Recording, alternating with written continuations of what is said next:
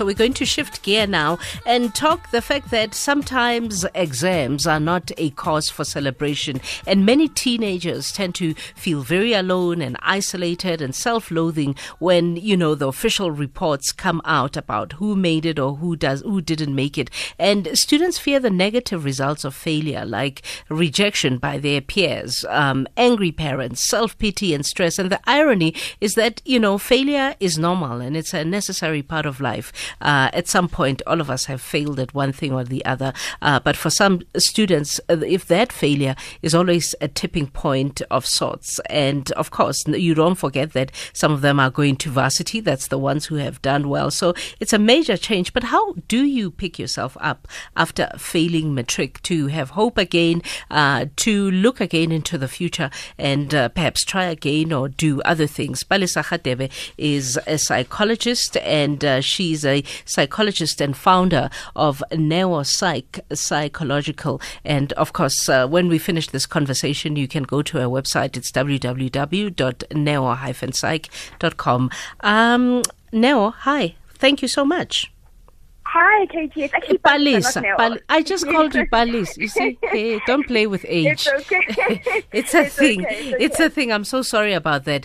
You know, No I mean. I mean, th- there's so much pressure, shame. Um, I'm sure today, virtually every ma- uh, ma- matriculant of the class of 2019 is sitting in some form of panic. You know, wherever they may be, knowing that midnight is going to come for the IEBs, and tomorrow, of course, um, the eighth. Um, the results are announced for the Department of Basic Education. And for some people, the word they will get is that they have failed. How do you pick yourself up after failing matric? And, you know, try to look forward, especially if you're surrounded by all of these other people who have done well and parents who are celebrating their children and you fear you've disappointed your parents. You look bad to your peers. Um, You know, uh, you, you have a level of self pity and, of course, enormous amounts of stress. Absolutely. Um, first of all, thank you very much for having me on your show um, this afternoon, KG. But I just think where I want to pick it up from is the point that you made um, in the beginning of the segment that at the end of the day, we've got to remember that failure is a part of life. And what failure does is it teaches you the lessons that um, you then need to implement for the future. So anyone who feels as though they have um, of course, failed, well, anyone who has failed and feels as though things are not looking up or not necessarily going to lead to success in the future, I always say that there's two ways of dealing with it. Number one, it's the personal, but then also those individuals who surround you. And in considering those individuals, you as the person watching the, the child who has failed, has just not done as well as they had hoped, it's about doing the two A's, which is acknowledgement, number one, and number two is affirmation. So in acknowledging, it's acknowledge what it is the child might be going through, the different experiences and sadnesses that they may be um, um, going through in that particular time. So the sadness, the frustration, the disappointment, not only of themselves, but also what it is they have experienced with those around them. So the disappointment I might have um, expressed for my parents, for my friends, for my teachers even. But then secondly, the affirmation. Acknowledge and affirm the fact that the child had worked really hard. Sometimes our best isn't necessarily what it is um, available or the, the capacity that is required at that point in time, but it doesn't take away from the fact that the effort was put in place. So through acknowledging the child's feelings and then affirming the work that they put into place, then we're able to kind of pick up and recognize that this is a lesson that we're learning, not necessarily a failure that is going to knock and push us far behind those who are around us and um, you know, those who have kind of managed to move forward ahead ahead of us. Delayed dreams are not denied; they're just taking a little bit more time. Mm. But then we never bring into the discussion the parents uh, because the dis- the disappointment is also felt by the parents. You feel like uh, you failed the child uh, to some extent, or you may not have been the proper support system that they may have needed. Uh, you know, it makes for some sort of tension uh, because not all not all parents are psychologically um, um, advanced enough to say, you know, my child, try again. Some parents will say to the child, "This is all the money I had," or "This is all we could afford. Yeah. You failed me." How do the parents themselves deal with it? the parents also then just need to be aware of the fact that in, in the systems that we're in, in the society that we're experiencing right now, life isn't necessarily easily um, presented to us in, in exactly the same way as it was in the past. And what I mean by that is, as you had said, we're comparing constantly and compare, comparing but also compared to the individuals around us. So it's about, again, the parents taking a moment in acknowledging what it is the child is going through. Mm. That is, of course, a process that is not necessarily the easiest, as you've mentioned, but it's just about recognizing that my child did not do this on purpose, especially if it is a child who you saw the work that they were putting in, the time that they were putting in. And so as a parent, it's take a moment and really just pay attention to your child. Have a conversation with them because in that conversation you will be surprised at what it is the child spoke to having great difficulty in or the lack of support in whatever capacity that they may have experienced. Mm. And you've also got to remember that as an adult, you yourself aren't necessarily going to have all the answers. So it's embracing the fact that I don't have the answers at this particular point in time, and that is okay. Yeah. If I can make mistakes, and if I can, you know, um, learn lessons in ways that are just a little bit more heart heartfelt or just heart um, disappointing for myself, then my child will also recognize that it's okay to make the very same mistakes and move past them.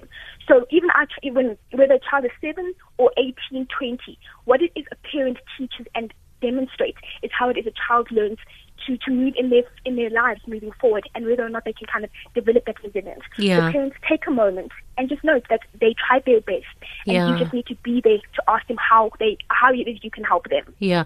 But then we all know 18 is difficult or 17 or 18 or 19 or whatever mm. the case may be. That that time is a very difficult time of transition uh, for any young person into um, you know adulthood at a mental level uh, because it sounds good to say acknowledge the failure, affirm yourself. Mm-hmm. Uh, at a mental level, um, psychologically, how is it affecting them? Them because we've seen the the horrifying statistics of those that ultimately cannot handle it at a mental level and end up committing suicide. Yes. Well, we've got to remember that when it comes to a child, um, you end up in terms of your development, the, the cognitive and um, the frontal lobe, that is only fully developed at the age of about 21. So what we have to remember is that in that period of time, especially as a 17 year old or just a teen, what we do is we understand who it is we are and what it is we're capable of doing based on our surroundings. So if our surroundings are saying to us, okay, so this is what the standard, what this is what the acceptable levels are, and you see that you're below par, what we then take on is, okay, so if I didn't reach that, then I might not be capable, therefore I am a failure.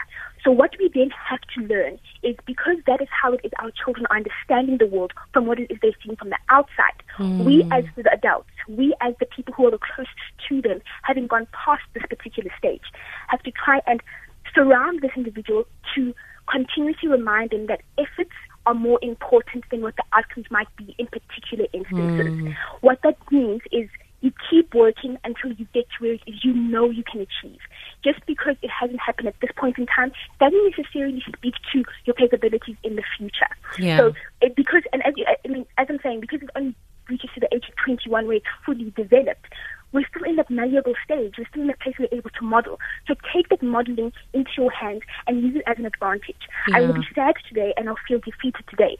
But because I had the capacity for my mind to keep being molded and keep being attended to and nurtured, use that opportunity. It might not necessarily have the outcomes that you were hoping for next week, but two, three weeks thereafter, your child will then be able to aware that the, the affirmation and the acknowledgement is more supportive and more um, beneficial than all of the negatives that they might be seeing and hearing from other individuals. Yeah. So stay close and just cuddle them for yeah. as much as you can for a short period of time. Yeah, unfortunately, we've run out of time, but thank you, Palesa. Uh, it is www. Uh, dot, uh, www.neo-psych.com. That's uh, psychologist and founder of Neo-Psych uh, Psychological. Uh, that is Palesa. And uh, Greg hosts the headlines are back. Uh, it is uh, 1.30 on SAFM. It's time for the news headlines with Greg Host.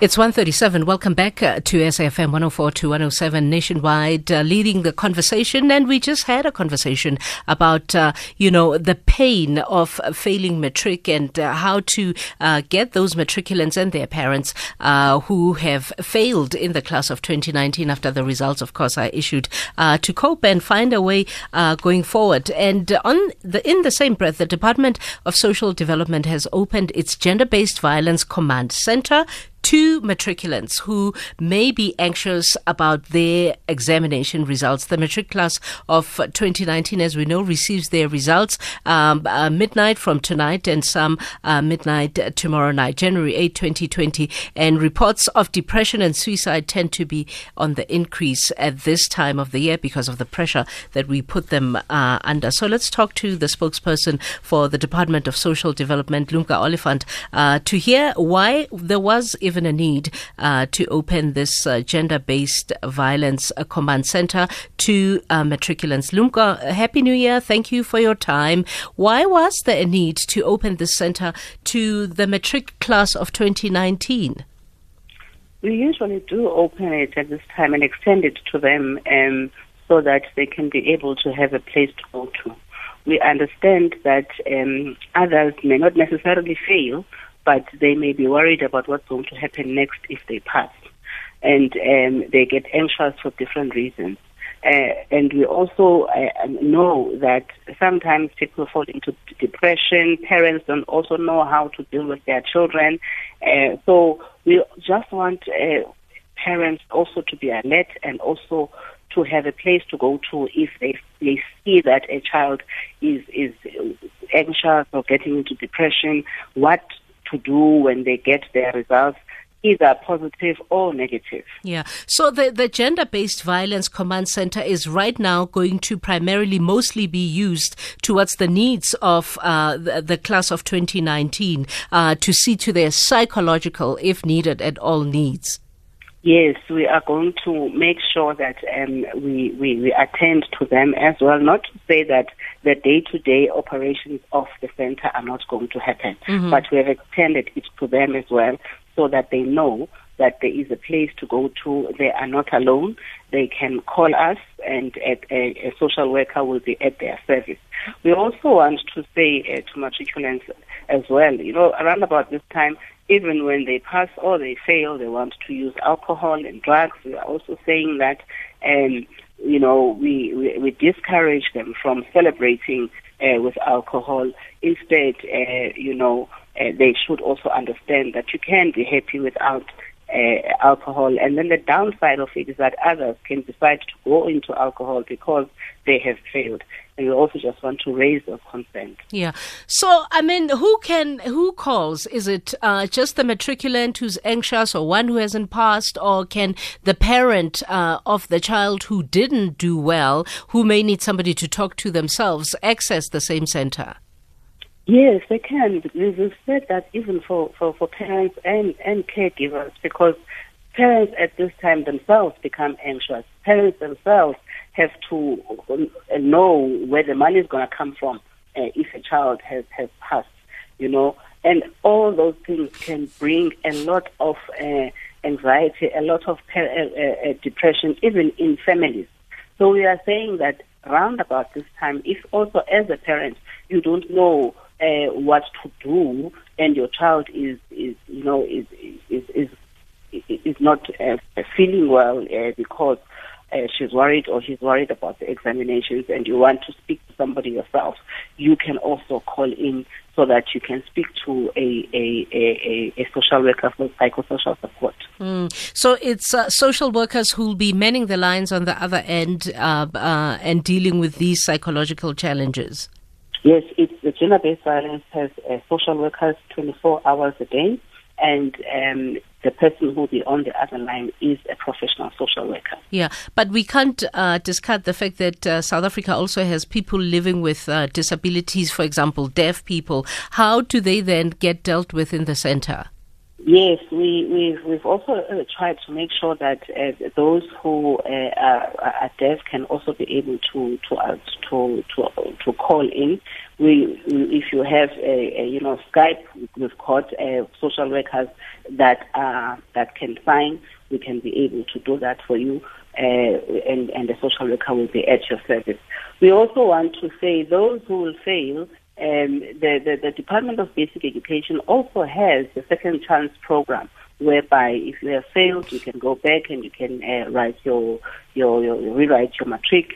Uh, so we just want to say there's somebody you can speak to, it is also not the end of the world. Mm. So I suppose, lastly, then the contact centers uh, of the center, the contact The- the numbers, contact details, the contact okay. details. I'm yes, sorry. it's zero oh eight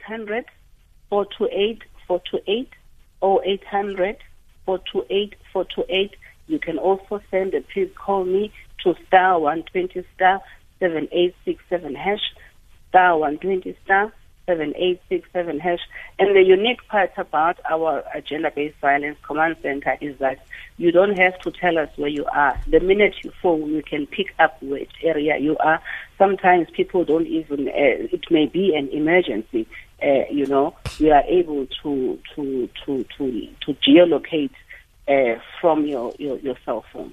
Thank you. Lumka Oliphant is a spokesperson for the Department of Social Development. Uh, they have a gender violence uh, command center that they are extending to matriculants at this time of anxiety about uh, exam results. You can call uh, that center if uh, you're keen on it, uh, 0800 428 428, 0800 428 428, or send a please call me to star 120 star 7867 hash. I repeat, uh, star 120 star 7867 hash. Listen, good luck to you and your family if uh, you're going through this very anxious time of awaiting matric results. It's now 144.